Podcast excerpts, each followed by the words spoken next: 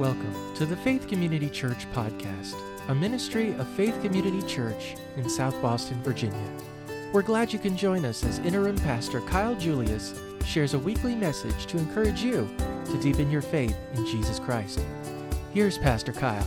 Well, if you have your Bible, I invite you to turn with me to the Gospel of John, uh, where we're going to pick up our exposition in John's Gospel this morning.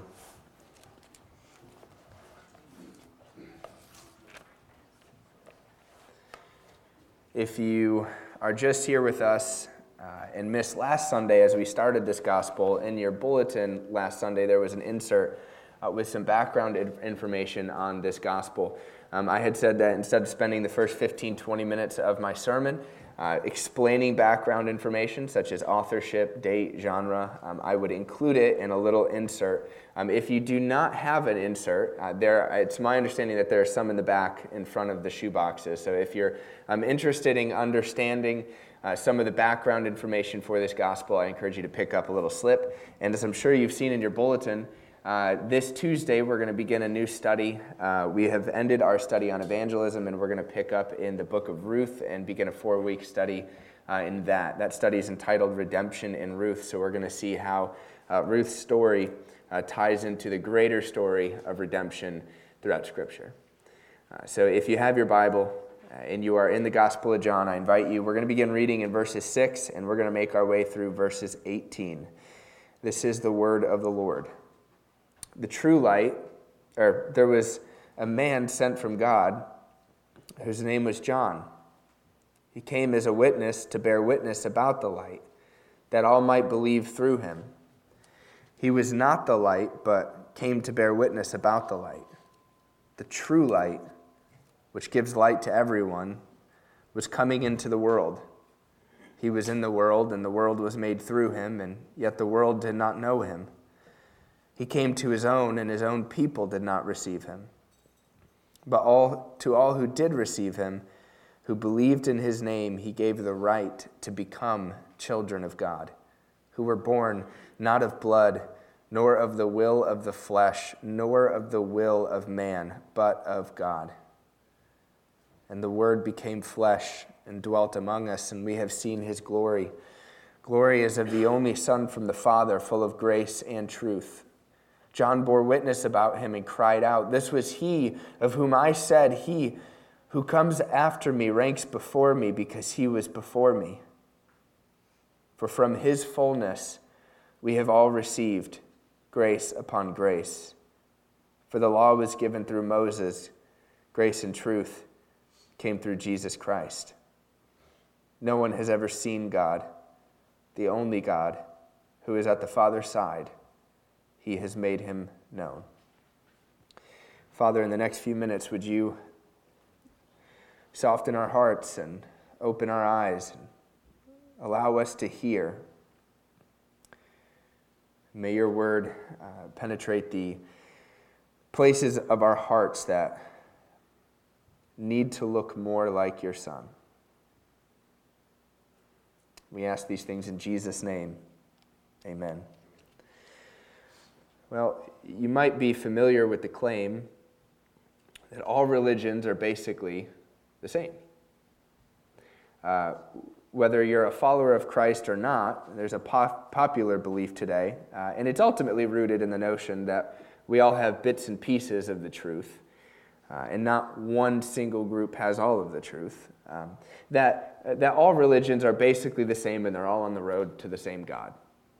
Uh, Ligonier Ministry recently did a study in their um, uh, state of theology survey, uh, and they, they noted that 56% of all professing, self professing evangelical Americans uh, believe and affirm that God accepts the worship of all religions, including Islam and Judaism and, and whatever, anything outside of Christianity. Uh, in fact, uh, Tyler Childers, uh, one of my favorite bluegrass artists, recently released an album titled "Can I Take Can I Take My Hounds to Heaven?" It's an interesting title. Uh, in one of his songs, he writes, uh, "There's Hindus, Jews, and Muslims, and Baptists of all kinds, Catholic girls and Amish boys who have left their plows behind, up there in the choir, singing side by side, wondering why exactly they've been fussing the whole time. Hallelujah, hallelujah. Uh, needless to say, it, it, hasn't been my favorite album of his so far. Um, but many, many people share this belief. This is not a uh, this is not a unpopular belief. This is a popular belief, and sadly, even people within the church believe that God accepts the worship of all religions. So I ask: Is are all religions the same? Are we all on the same road in relationship with God? with the same God no matter where we land or what road that we're taking? Well, the short answer is no. Uh, but my 50 minute long sermon answer is also no, but we have to unpack why that is. I want to submit to you this morning that from our text, John is communicating to us that Jesus is the only one who can reconcile us to God. Jesus is the only one who can reconcile us to God. And our text is also going to answer the question why. So, if Jesus is the only one who can reconcile us to God. Why is it that Jesus is the only one who can do that? And I want us to see three reasons that John gives for us this morning why Jesus is the only one who can reconcile us to God. The first reason that Jesus is the only one who could do this is because only through Christ can we become children of God. Only through Christ can we become children of God. Look at verses 6 through 13. Uh, there was a man sent from God whose name was John. He came as a witness to bear witness about the light, that all might believe through him. He was not the light, but came to bear witness about the light. So, if anybody knew this better, this truth that only Christ uh, can become, through him, we can become children of God. The only one who knew this better was the one we're introduced to in verses 6 through 8. His whole ministry in life, uh, this man that was sent from God, was based on and for uh, pointing people to Jesus, not his own ministry. And in that way, John the Baptist serves as a model for us. And John opens up in verse 6 saying that there was a man sent from God. And of course, we know that he was sent from God uh, because Isaiah prophesied in Isaiah 43 through 5 about this man who is about to spend his whole ministry pointing to the exclusivity of Jesus. In uh, Isaiah 43 through 5, uh, Isaiah prophesies, A voice cries, In the wilderness, prepare the way of the Lord. Make straight in the desert a highway for our God. Every valley shall be lifted up, and every mountain and hill be made low. The uneven ground shall become level, and the rough places a plain and the glory of the Lord shall be revealed, and all flesh shall see it together, for the mouth of the Lord has spoken. And the prophet Malachi says of this man who was sent from God in verse 6 Malachi writes, Behold, I send my messenger, and he will prepare the way before me. And the Lord whom you seek will suddenly come to his temple, and the messenger of the covenant in whom you delight. Behold, he is coming, says the Lord of hosts. That's Malachi 3:1. And so John in our text writes of John the Baptist, this man was sent from God. We know this man was sent from God because God's people had prophesied about this man ahead of time. Later, John in verse uh, chapter 3, verse 30 would say uh, of Jesus, he must increase and I must decrease. Uh, so, friends, when we fully grasp uh, the doctrine of the exclusivity of Christ, which means only Jesus can reconcile humanity to God. We will spend much, our, much of our days the way John the Baptist spent his, making sure that people know who Jesus is. This was John the Baptist's ministry. This was why he was sent by God. Uh, his ministry was not to be uh, for his own gain or his, uh, so that people would continue to feel comfortable in their own way of life, in their own interpretation of the law, in their own uh, whatever it might be. John the Baptist, uh, his whole life was geared towards making sure people knew that Jesus was the one to whom they were to look to. The Lamb of God who takes away the sins of the world, John the Baptist would later proclaim. So, in this sense, John uh, really understood uh, the premise of this sermon here this morning that only through Jesus can we be reconciled to God? And the reason why Jesus is the only way is because later in verse 9 through 13, John is going to write, It is through Christ that we become children of God. If you look with me on verse, uh, verses 9 through 13, the true light, which gives light to everyone, was coming into the world. He was in the world, and the world was made through him, yet the world did not know him. He came to his own, and his own people did not receive him. In other words, verses 9 uh, through 10 is really, or verses 9 through 11 is a recap of what John has already expounded for us in the first five verses that Jesus has made everything that there is. Every uh, mountain and every valley, every river, every, uh, everything that we see has been made by Jesus, including the pinnacle of his creation, which is humanity. And so in verses 9 through 10, or 11, we get this recap of what John has already given us the truths of is that Jesus has created everything and Jesus has stepped down into his creation, and yet his creation did not receive him. His creation did not know him. The world did not know him, and even his own people did not receive him. Verse 12 But to all who did receive him, who believed in his name, he gave the right to become children of God who were born not of blood, nor of the will of the flesh, nor of the will of man, but of God. In other words, while everyone is made in the image of God and made by God, not everybody is a child of God. Right? Not everybody is a child of God. That is a gift from Jesus because of the belief that an individual has in Jesus right? The, the title, Child of God, is, re, is reserved for those who put their faith and trust in Jesus, the only Son of God. But of course, right, this is, um, there's a popular notion today that even, even among people in the church, again, this is not foreign uh, to the world. I'm not preaching to say the world believes this. I'm saying that there are people in our own ranks that believe everybody is a child of God, regardless of their belief system. But, friends, I'm, uh, the New Testament decisively disagrees with the claim everybody is a child of God. Instead, the New Testament teaches adoption. The New Testament teaches what John is saying here that Jesus gives the gift of being a child of God through faith in him that this is a gift and this is not something that you can just claim or somebody else can um, say about you, regardless of who you are, because we see in verse 13 that this child of God, this, this gift that's given by Jesus, is not born um, out of blood, all right? This is not from your family uh, history, this is not from anything uh, that you can do, nor of the will of the flesh, nor of the will of man, but of God. This is something God gives to an individual. It is not something an individual has by right, it is a right that is given. And so we see in the New Testament that this is an adoptive doc, uh, doctrine here, that we are made sons and daughters and have access to God uh, I said when we finished the book of Ephesians that we may have been done with the book of Ephesians, but I had hoped Ephesians was not done with us. And it seems to be the case this morning in our exposition of John. Because if, if, if you're sensing a familiarity here in John 9 through 13, it's because we just read this not too long ago in Ephesians 1 3 through 6. That one of the spiritual blessings that we receive in Christ is this adoptive childhood status. Uh, the Apostle Paul writes, just to refresh our memories here Blessed be the God and Father of our Lord Jesus Christ, who has blessed us in Christ with every spiritual blessing. Remember, the key word here in Paul's writing is in Christ. In Christ. This is a blessing you have in Christ. Even as he chose us in him, Paul continues, before the foundation of the world, that we should be holy and blameless before him.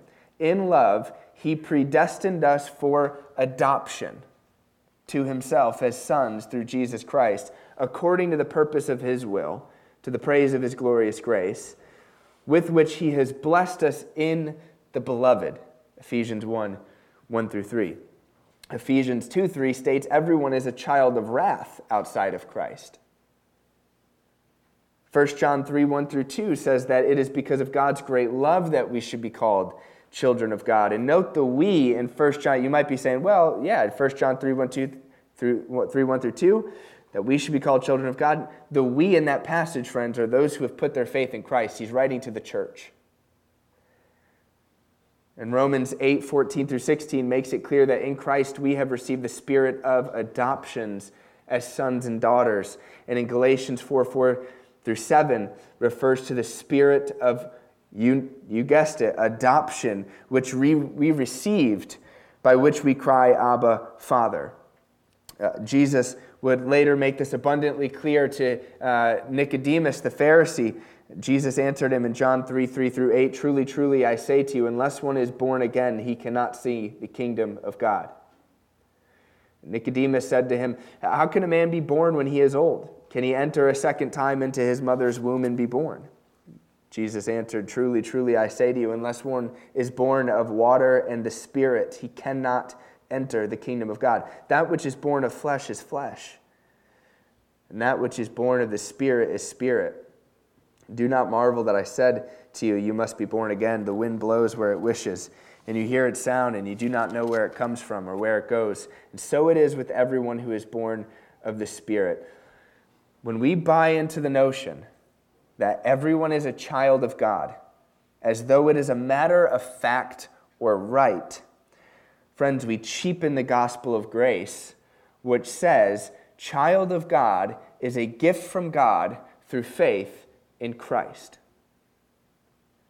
We cheapen the gospel of grace. We are seeing here, uh, uh, again, if you look with me here in verse 12, but to all who did receive him, who believed in his name, all right, those, this is narrowing down uh, the population here.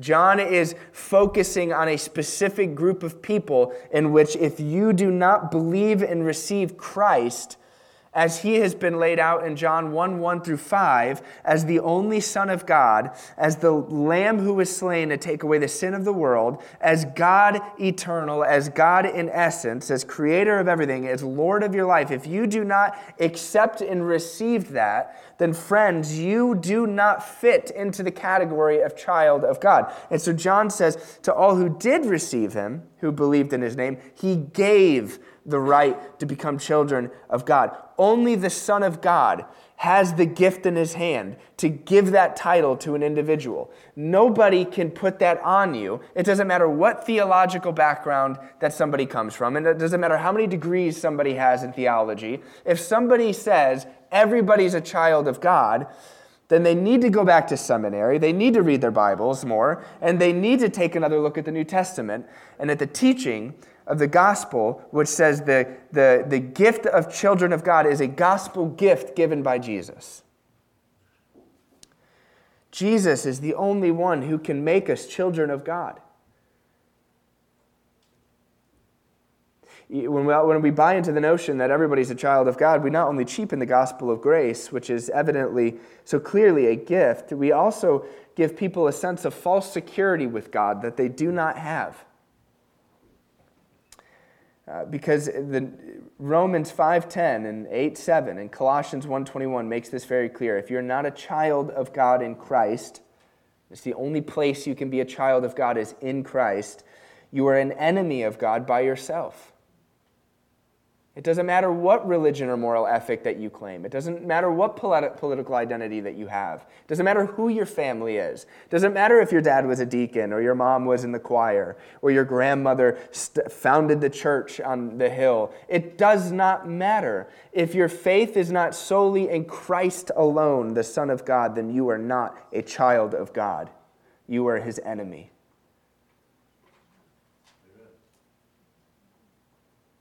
And friends, what's worse when we buy into this notion that everybody is a child of God, we render Christ absolutely unnecessary. But according to the scriptures, according to our text here this morning, it is because of his death and resurrection in person that could even make child of God possible. That enemies of God could be reconciled and become his children in Christ. But when we understand and embrace the Bible's teaching on adoption,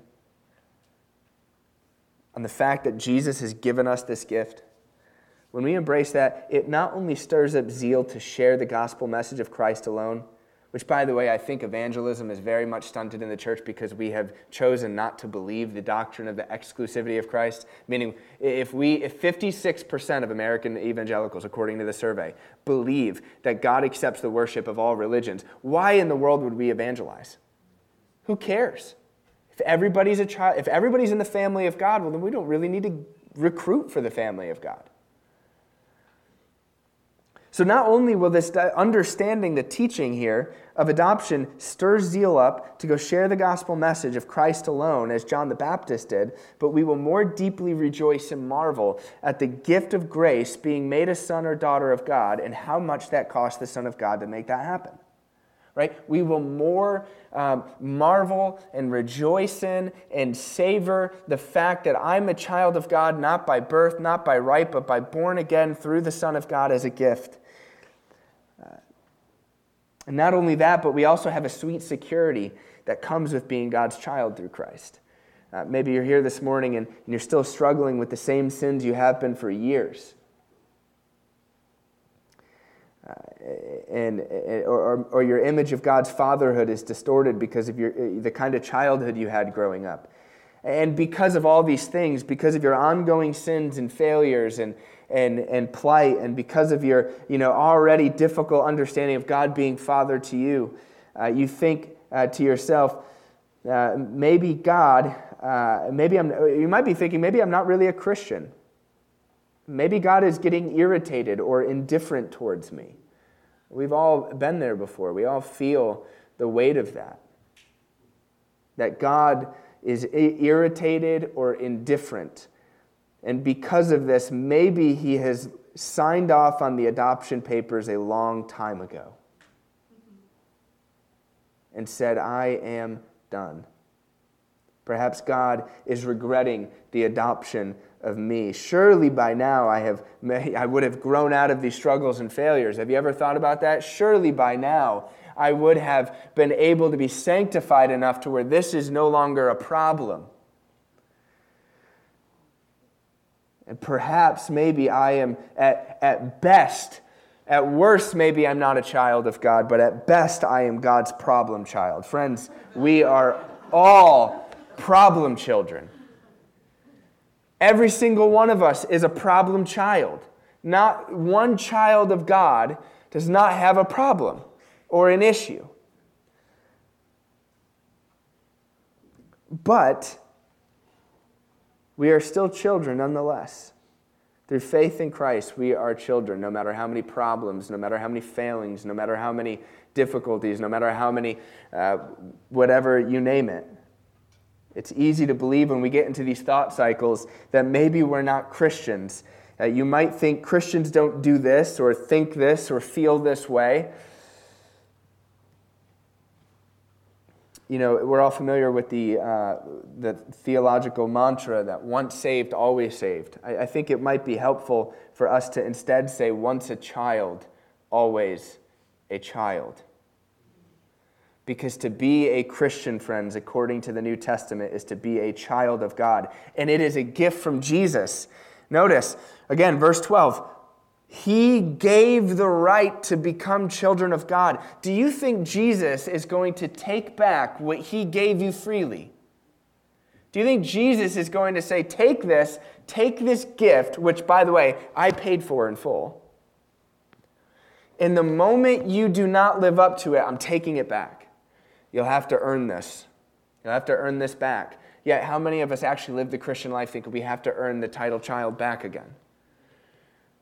And John says in verse 13, Look, this child of God gift that was given to you is not from the product of blood, nor of the will of the flesh, nor of the will of man, but of God. In other words, on your best days, you could never produce this childlikeness that Jesus has given you. On your best days, you could never earn the status of child of God because it is from Jesus. It is a gift from Him. It is a gift to all those who put their faith in Him. We do not earn or keep up a certain performance to have a completely and securely to have completely and securely what was given him so freely. It was paid in full. He bought the gift. As Stuart Townend puts it in his hymn titled How Deep the Father's Love, and I've probably quoted this hymn before, but you know, uh, repetition is the mother of retention, so I'll just repeat the hymn again. How deep the Father's love for us, and how vast beyond all measure that he should give his only Son to make a wretch his treasure. How great the pain of searing loss, the Father turns his face away, his wounds which mar the chosen one bring many sons to glory. Friends, if we buy into the notion that everybody is a child of God, we render the gospel absolutely useless and cheapen it and make Christ unnecessary. Or we spend our time in despair thinking that we have made ourselves children of God. And so, therefore, we need to keep the status by what we do and how well we're doing it. Well, the second reason Jesus is the only uh, reason why Jesus is the only one who can reconcile us to God is that only through Christ do we have communion with God. So we have seen already that John has said it is only in Christ that we have the child status. And that is not of our own will, that is not of our own performance, our abilities, or even from someone who has a theological degree saying that everybody is, but it is from God. And now John is saying that only through Christ do we have communion with God. If you take a look in verses uh, 14 through 17, and the Word became flesh and dwelt among us. And we have seen his glory. Glory is of the only Son from the Father, full of grace and truth. John bore witness about him and cried out, This was he of whom I said, He who comes after me ranks before me, because he was before me. For from his fullness we have all received grace upon grace. For the law, was given through Moses, grace and truth came through Jesus Christ. So not only uh, did God become man, uh, but he uh, become flesh here, according to John, but he dwelt among us. That word uh, dwell, I, I, don't often like to bring up the Greek because, to be quite frank, I'm not that great in the Greek myself, so I kind of feel a little bit of a hypocrite when I bring up the Greek. Um,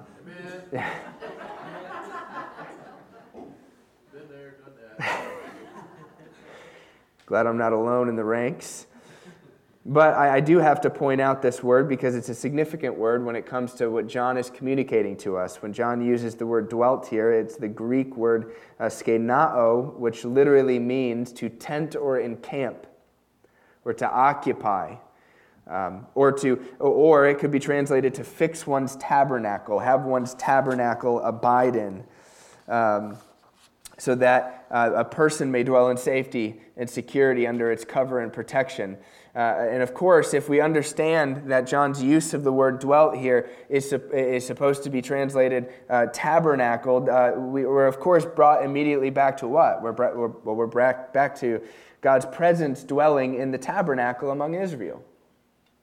Exodus 25, 1 through 33, and Leviticus 16. Don't worry, I'm not going to read Leviticus out loud. I'll let you find time to do that.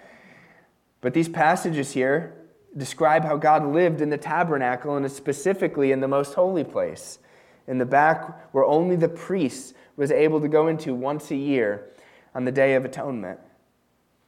And later, of course, when Solomon built the temple, that's where God's presence resided. And yet, here John introduces Jesus not as the place, but the person where God's presence and glory dwells in all his fullness. No longer is God restricted and confined to a specific place behind a curtain, but God has become present among us in the person of Jesus. And while the law with the tabernacle and the symbolisms and rituals were given to Israel to communicate the truth of God and to give Israel a means to relate to Him, to be in relationship to Him, and provide a temporary means of forgiveness and grace. Here, in the person of Jesus, when John says, The Word became flesh and dwelt among us, and we have seen His glory, glory is of the only Son from the Father, full of grace and truth. What, G- what John is saying is that in the person and work of Jesus, God's fullness of His presence and of His grace and of His relationship has been fully manifested. Grace and truth in their full fullest and in their fulfillment. Jesus is who it all pointed to. All the shadows of the law find their substance and meaning in the God man here, the one who became flesh and dwelt among us, through whom we have grace upon grace.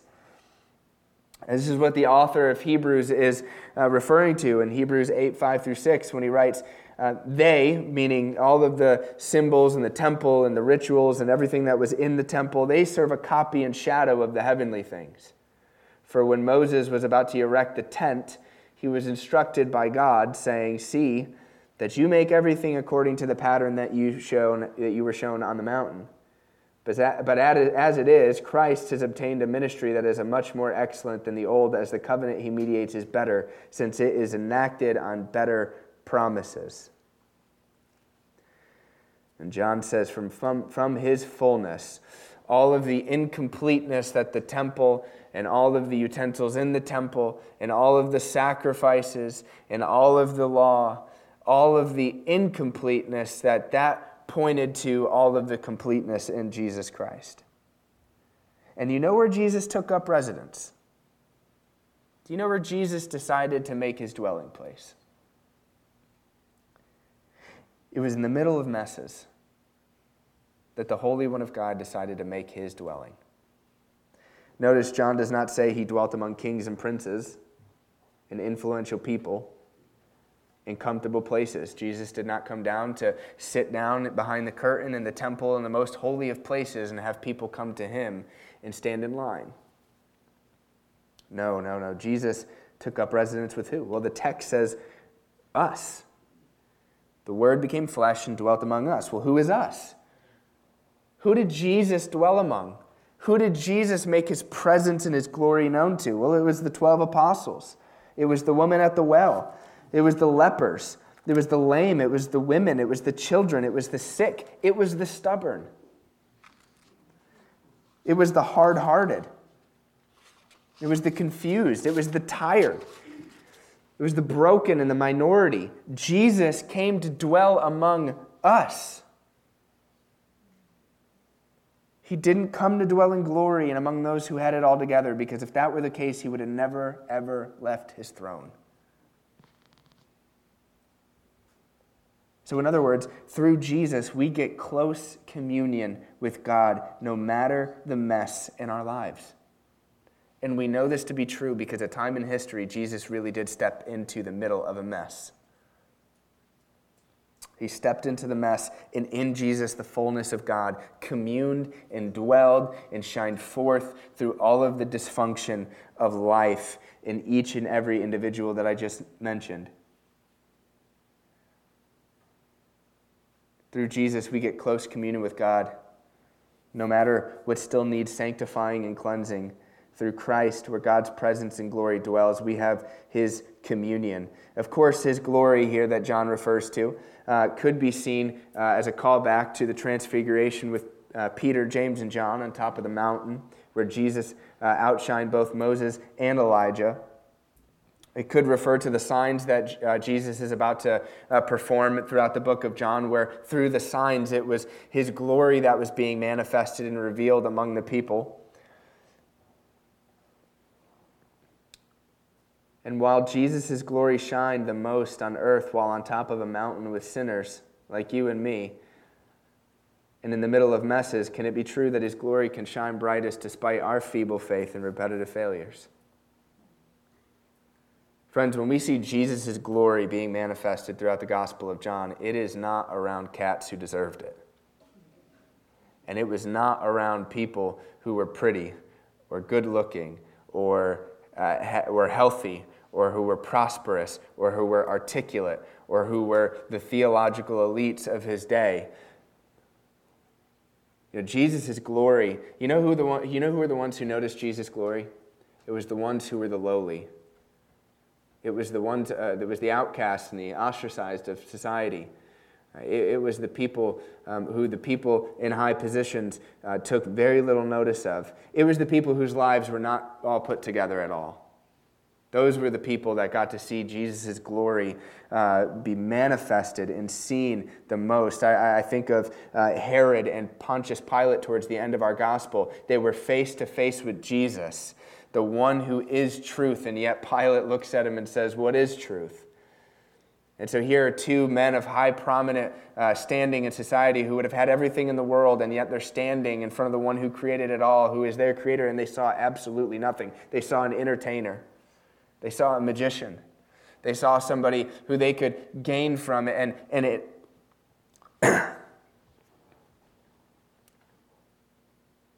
I'm not getting emotional.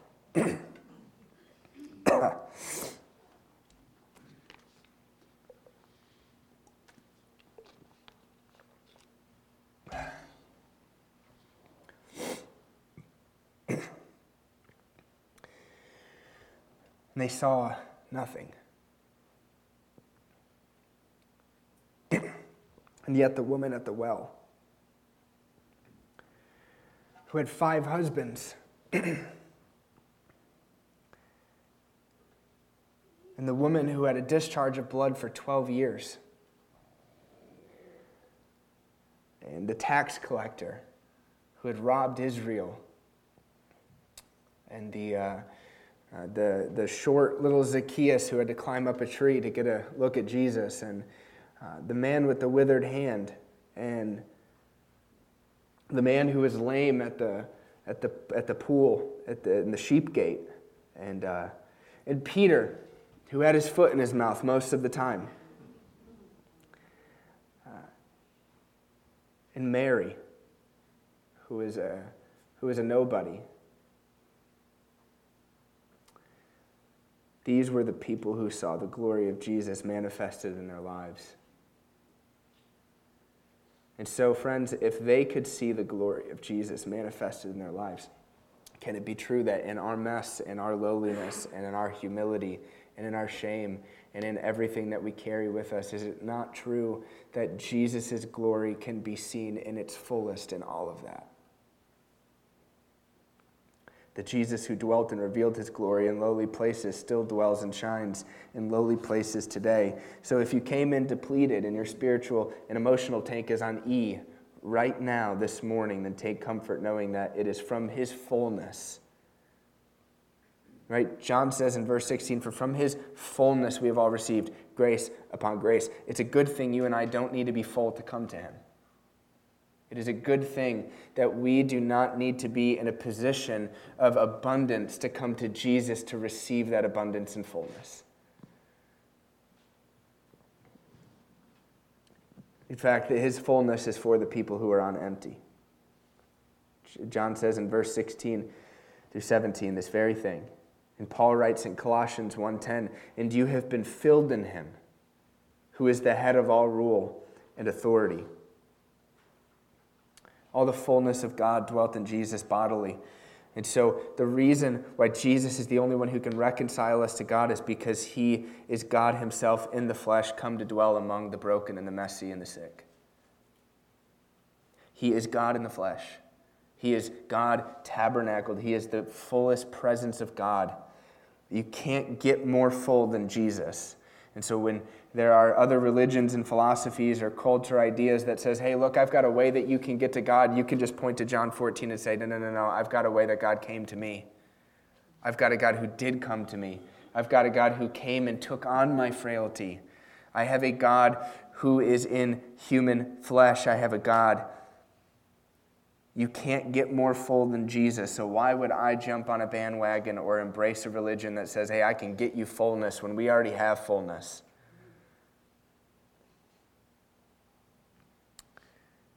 Jesus is the only one who can reconcile us to God because it is through Jesus the fullest of deity dwells bodily, and from his fullness, all of it, we have received grace upon grace.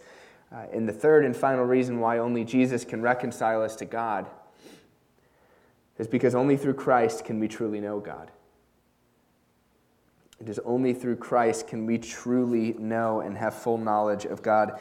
Uh, John, in his prologue, ends with, uh, in verse 13, or 18, sorry, no one has ever seen God. The only God who is at the Father's side, he has made him uh, known. I like the way the CSB translates uh, this verse uh, since it's a little bit clear. The CSB uh, reads verse 18 like this No one has ever seen God, the one and only Son, who is himself God, and is at the Father's side. He has revealed him. In other words, Jesus, who is God. John can't get enough of this, by the way. John is just driving home the point that Jesus is God over and over and over again. He says, Jesus, who is God, is the only one who can give us knowledge of God.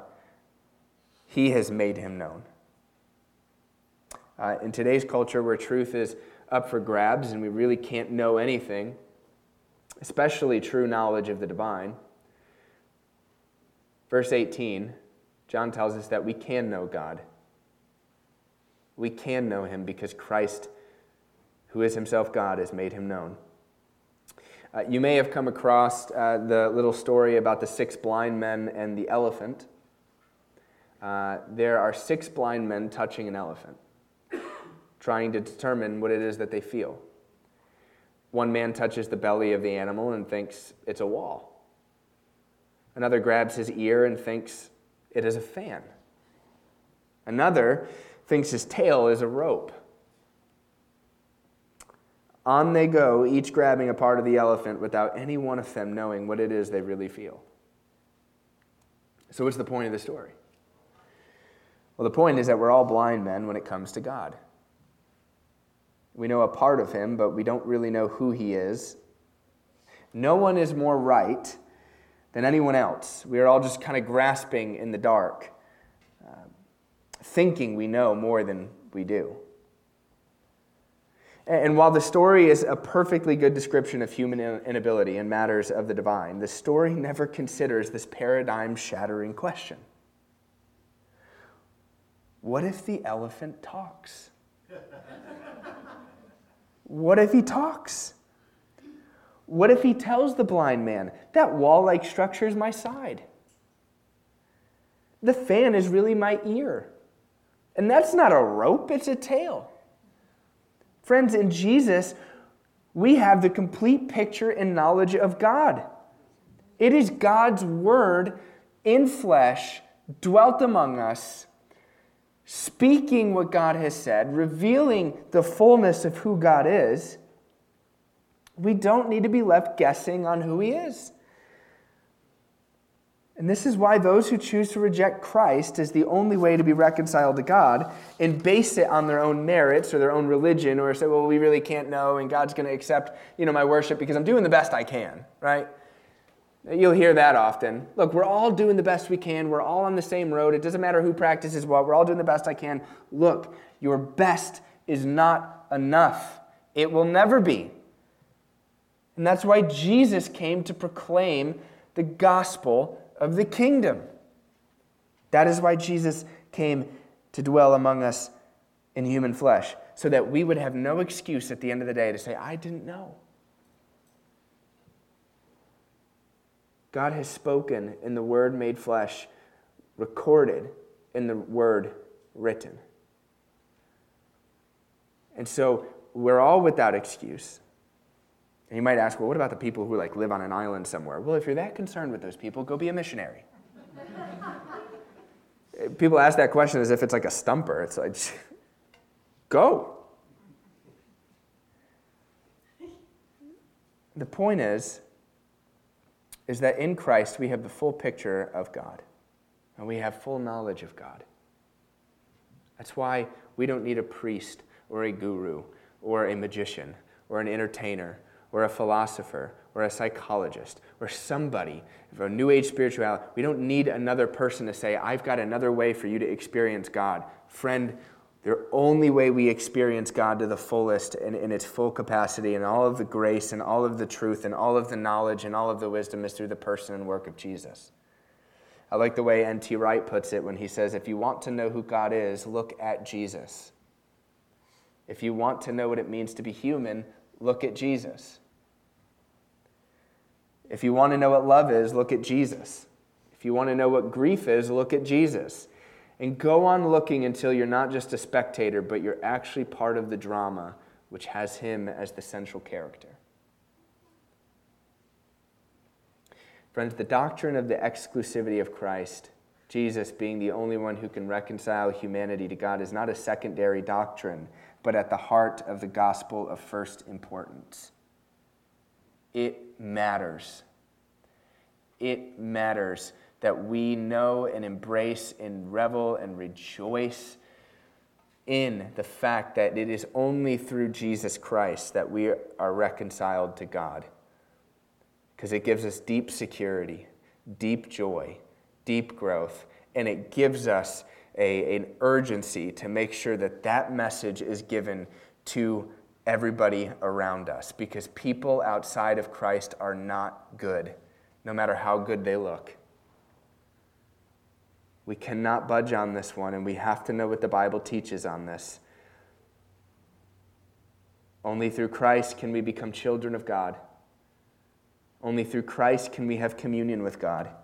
And only through Christ can we truly know God. Let us pray together. Father, thank you for your word, which has revealed to us all that we need to know for faith and life and practice, salvation.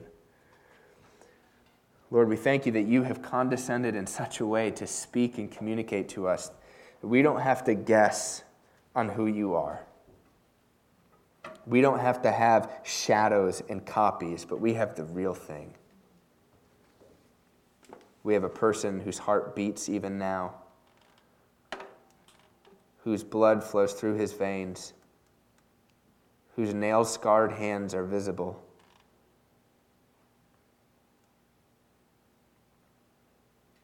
We have it all in Jesus. Lord, help us to rejoice in this and live this out and live in light of this and, and to